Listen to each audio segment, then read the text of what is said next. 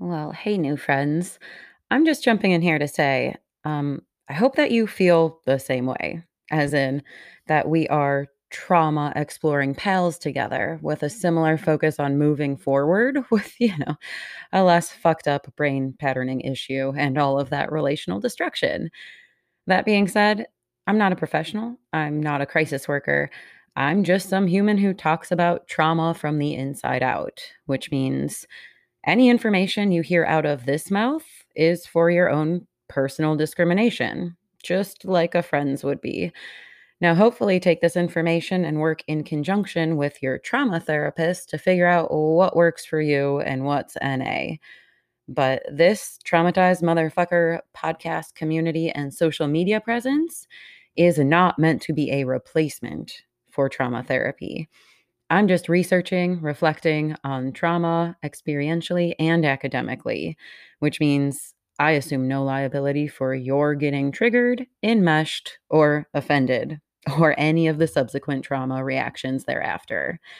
Me and the other motherfuckers in the blanket fort are here to help, to be supportive, and to offer acceptance. But boundaries and realistic expectations are important for everyone in the complex trauma game. And while we're at it, my recovery is as important slash exhausting to manage to me as it probably is to you. So I always want to hear from you, your challenges, your successes, and your stories to share them with the entire crew.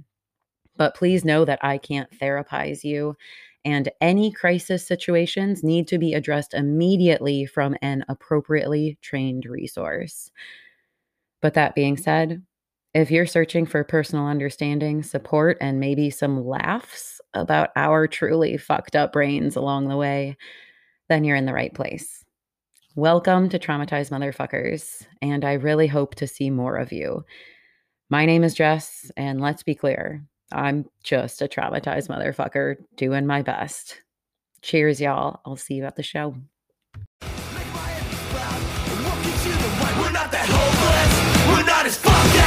In short-lived moments We can't do anything, the fucking joke is We're winning when you blink in short-lived moments Last you with victory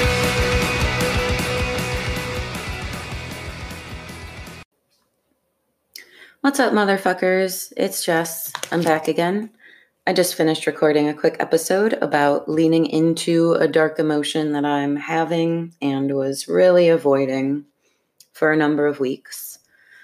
And now I wanted to get back to my usual thing reading my blog posts so that they're more easily accessible because I think that sitting down and staring at a browser is unrealistic. It's not something I do, it's not something I expect other people to do. So, as long as I have this house to myself, it's my podcasting day, it turns out. And I wanted to go back and talk about romantic relationships and insecure attachments with trauma. This is a post that I took down and rewrote fairly recently. And I've been waiting to repost it because it didn't quite fit in line with the other things I was working on. But, you know, fuck it. It's important to me right now. I think it probably doesn't matter so much about what order I release things, and it's something I need to let go of. Because the longer I don't put this out there, the more people it's not going to help.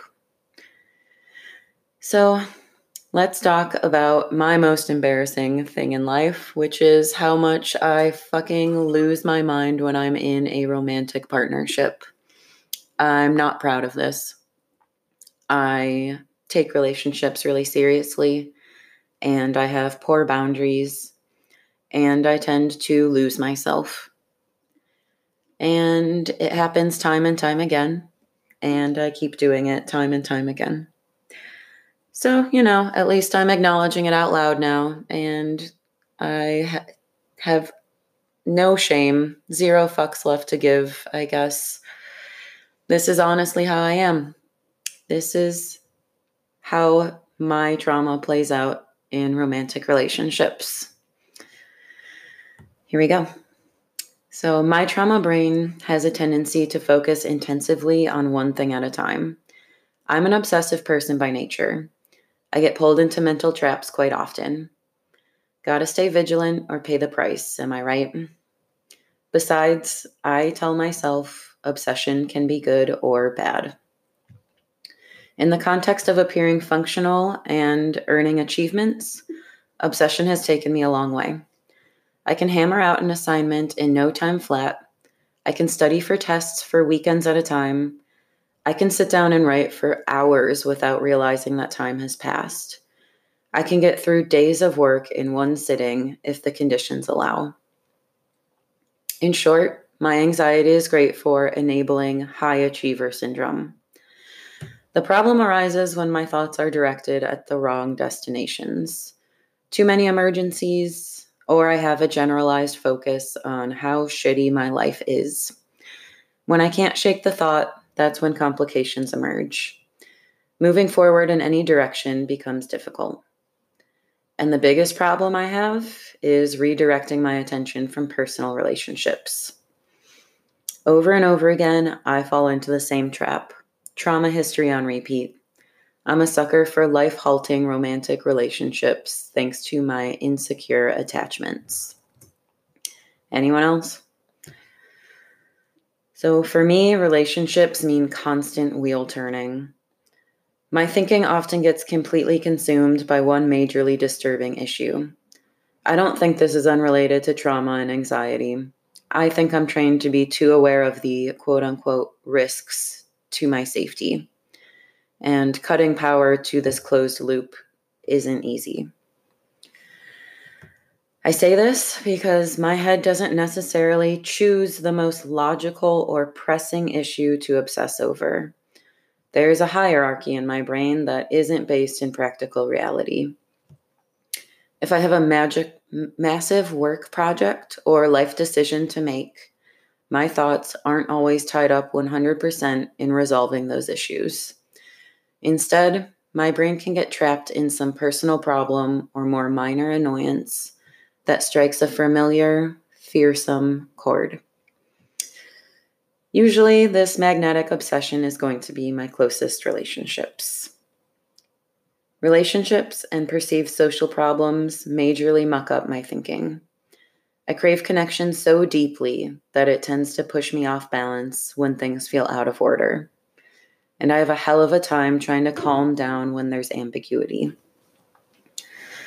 The emotional nature of my insecure attachment style takes precedence over my logical and intellectual priorities. I'm struck with familiar fears of abandonment and failure. Once this thinking starts, I can't push the panicky feelings out of my body or bring myself back towards other tasks. I find myself spiraling and everything else in my world disappears. Let's talk about ambiguity, gray connections with a black and white brain. I have awful black and white thinking when it comes to social matters. I either want to be totally alone with no expectation of human connection whatsoever, or I want to be deeply supported, desired, and cared for.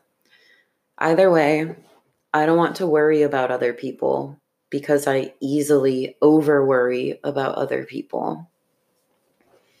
So leave me alone or be there without fail. Those are the only options. In my traumatized brain, there's no other way to operate. My relationships need to be cut and dry. It's too unstable and mentally disturbing for me to consider half measures. There is no room for ambiguity in my personal world. This is why romantic relationships are so, so dangerous for me. New partnerships, romantic or otherwise, are untested. Communication patterns haven't been established, boundaries haven't been laid out, loyalty is unknown. The future is unplanned. Assumptions of abandonment are extremely high. And this ambiguity is just no good for trauma. Always waiting for the other shoe to drop, as they say, rapidly breaks my head.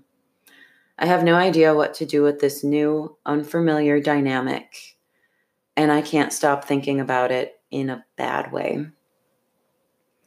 So while other people herald the exciting early stages of relationships, personally, nah. I don't enjoy the early tensions of wondering if you'll receive a text back, if you're hanging out this weekend, or if you accidentally said the wrong thing. This period of shifting understanding truly freaks me out. It makes my brain run in circles. It makes me into an unfocused, needy, and unhappy person.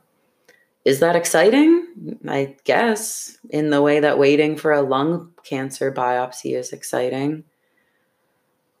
So let's say I'm dealing with something as simple as an unanswered text message with a partner. I can be calm at first.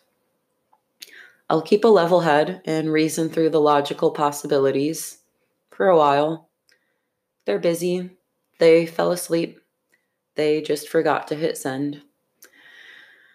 Eventually, though, I get compositely stuck in feelings of generalized annoyance, agitation, and worry. And then it's a rapid decline. When I'm waiting for a reply, I beat myself up and spiral down the list of self complaints. I catastrophize every last word. I blame myself for being something, being wrong, being weird looking, being socially inept. I quickly tell myself that I'm difficult, confusing, and overly emotional on repeat, which are all the things that I was always told growing up. While I'm busy telling myself all the ways that I'm perpetually doomed to be alone, I can't stop checking my phone I can't shake the gnawing, tight, sickening feeling in my stomach that comes with disappointment, embarrassment, and loneliness. I have trouble focusing my attention on all the goals that I had for the day. My brain is already hurriedly running through a shit list of paranoias and nasty, self degrading insults. Soon, in this mind space, I'm overstimulated and filled with tension like a rubber band ready to snap. With relationship stress under the surface, I get worked up about anything that goes wrong in my life. I have no tolerance for other people. I'm agitated at the world. I try to cope with distractions. I eat snack foods for comfort. I overindulge in screen time and drinking. I lie awake at night. So weird. Why do I hate romantic relationships so much? So my pattern shine bright until love snuffs out my light. These days, I'm working really hard to keep these negative patterns at bay. I'm hopeful, partially because I'm actually aware of this rise and fall pattern now. Confession I flourish until I get swept up into sick people's worlds and completely abandon my own. Every time I fall into a relationship, I'm at a very busy and positive point in my life. I'm always making progress with my mental health. I'm being creative. I'm taking care of myself. I'm feeling positive. I'm looking great. I'm chasing my aspirations and actually moving forwards towards a better life. And then I get sucked under. It's like men can sense when I'm succeeding. It must be the aura around me when I'm completely happy or not completely destitute with depression and hopelessness. It brings them in like moths to a candle that they must destroy. The problem is, my positive streak won't last long as soon as we become involved. I'll be dragged down until my mental health goes haywire. I'll stop my mental health management practices. And I start acting like a different person under the pressure of the relationship. It feels like I'm sought out as a beacon of hope just so that my light can be snuffed out. When I fall for someone, Suddenly, a new, powerful connection emerges, and I quickly orient away from my own goals. The attention, the stability, and the security of a potential new boo is so intoxicating that I throw everything else to the wind. I feel like I found some hidden gem in the rough. Everything else seems less important all of a sudden. Within weeks or months, I'm so wrapped up in the dreamy quality of my new relationship that I change my life to be closer to theirs. And that's when the motherfucking shit starts. I'm definitely not skilled at picking them. I choose people who present continual challenges, their own mental health issues, and plenty of deeply buried secrets. Suddenly, I'm needed for this, that, or the other thing. I'm playing a support role where I fear the ramifications of taking any time or space for myself. I'm the only thing keeping them afloat, but they aren't playing lifeguard when I start struggling. When you're endlessly worrying, giving, and putting all your effort into supporting someone, practically or personally, and they're nowhere to be found when you have a hard time, catches up really fucking fast. It doesn't take long before I fall off my positive mental health trajectory. I feel crazy for my problems and responsible for keeping theirs at bay. It's all consuming. It doubles down my insecure attachment and anxiety. I give up on my hobbies. I stop pursuing my goals. I stop caring for myself. I'm too busy trying to care for somebody else. So I guess the question is is it worth trying again? Unclear. I know a lot of traumatized folks who swear by staying alone. For years, I didn't understand the appeal. I always wanted to seek new connections, to give things another chance, and to find my partner in crime. What's the point in life if you don't open yourself up and keep trying? Well, it's a nice thought, but these days, I feel like I just have too much other shit to worry about. I really actually love my freedom. I enjoy working with complete focus. I thrive having a schedule that's determined entirely by my own wants and needs. In the difficult past years of personal growth, acknowledgement of abuse, and sudden exits from bad relationships, I've learned some lessons that can't be forgotten easily. Frankly, I've put in too much work into myself to be knocked off balance by some butthead again. And further, I realize now I don't need anyone else, no matter how hard they try to convince me that I do. When it comes to the potential of a new person entering my life, a big part of me says the world can get fucked if it tries. But another part of me knows I can't be too rigid if something promising shows up. New connections are energizing and perspective shifting. And surely an actual great person has to be out there somewhere. However, I know it's not what I'm looking for, at least not right now. So, settling up with my inner critic, realizing the difference between my mental clarity in a relationship and out of one, of course, I have some anger and self hate. It's really hard to forgive myself for all the times I sold myself short and followed someone else into the dark, assuming they had a map and a flashlight. I admit the voice in my ears is a dick about it. It's easy to beat myself up for being a dumb girl but at the root of it, that isn't the problem. I honestly don't seek out relationships. I don't need a man to be happy at all. I have spent a lot of time being single. I'm not desperate just to be with someone. Just, I want to lose my heart to that special, misunderstood one. I have to be fair. I grew up with dangerous, insecure relationships all around me. I never knew what it was like to be unconditionally loved or to reliably count on the people who, quote unquote, love me. I had a lot of people enter and exit my life without explanation. I've felt incredibly close to people only to have them dip without even a conversation.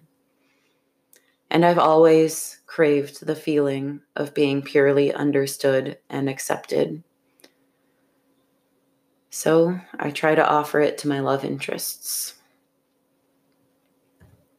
When I can integrate all this knowledge, I feel sympathy for the younger Jess who felt so alone and isolated all the time, to the extent that personal connections became an addictive, escapist substance. I can eventually forgive myself for the times I emerged from total isolation and obsessively sought out relationships of all kinds, and often shipwrecked myself trying to escape my lonely island. Plus, it deserves to be stated again I fall for messy humans with their own problems. My trauma isn't the only mental health issue involved when I'm left to choose my own partner. I like wounded animals. What can I say? I don't know what normal people do all day. I don't understand just being happy. When it comes to complicated boys, I feel like we get each other. We can bond over our shared struggles. We can talk about dark times. That is, until theirs start fucking with my own mental health. I try my best. I have a big heart. I get sucked into helping people, and my insecure attachment makes me feel like I need to be the backbone of their lives. But meanwhile, I lose my own. Let's wrap up relationships. Will I continue repeating this pattern? Well, I sure motherfucking hope not. With any luck, everyone with a penis will leave me alone for the foreseeable future, and I'll keep hammering away at my other efforts in the world. I'm in a good place right now, so it can be assumed that the tests are going to start rolling in. Shining too bright, my dedication to living for myself will be tried. Every time I think I've found someone who's different, I'm wrong. I admit it. I'm a terrible judge of character when it comes to the boys who soften my hearts with their problems. Don't let me forget. Don't let me give up everything on another sick puppy. I have too much meaningful work to do. So, motherfuckers, it's really embarrassing to say all of that, being a modern, semi feminist woman. But do you relate? Do you attract broken losers too? Do you tend to give up your shit for the sake of someone else's? Well, let's talk about it. You can join me over at t-mfrs.com. The link is going to be in the episode notes and in the podcast details. I have a lot more writing there. I also have a membership site there so you can join up and become a part of the community which we're hosting on Discord right now. It just started and it's really great so far. I definitely am going to have a thread for relationships and maybe a separate one for abusive relationships because if that wasn't clear, I wind up with emotional abusers and at least one physical abuser too it's tough for me to acknowledge that I'm not good at romantic relationships, that they break me, and that I come back for them time after time, anyways. And it's even harder for me to acknowledge that I've fucking known that about myself for at least a decade now. I have endless journal entries and recorded conversations with friends where I point blank tell them that I do not thrive in relationships. Why have I done this to myself again? I've known the difference. I've felt it in myself. I've seen it in my world. how small my life gets when I'm with somebody and how expansive I feel the moment that I'm single again. But besides having all of that knowledge, I haven't had the, I guess, personal strength or gumption or accountability to keep myself away from that pattern. It's a part of my endless trauma loops, which I'm currently working on writing right now. The ways that I repeatedly relive the same things over and over again because apparently it's going to take me 30 years to learn a motherfucking lesson. I hope that talking about my worst shit and all the things that I've been through can help somebody else avoid having to relive these same lessons for 30 years of their life. Let me know how I'm doing. Write in, rate the podcast, send me an email. I'd love to hear from you. I'd love to know what trauma traits we share and what everybody is working on to further their trauma recovery journey. All right, I'll talk to you motherfucker soon. Later, guys.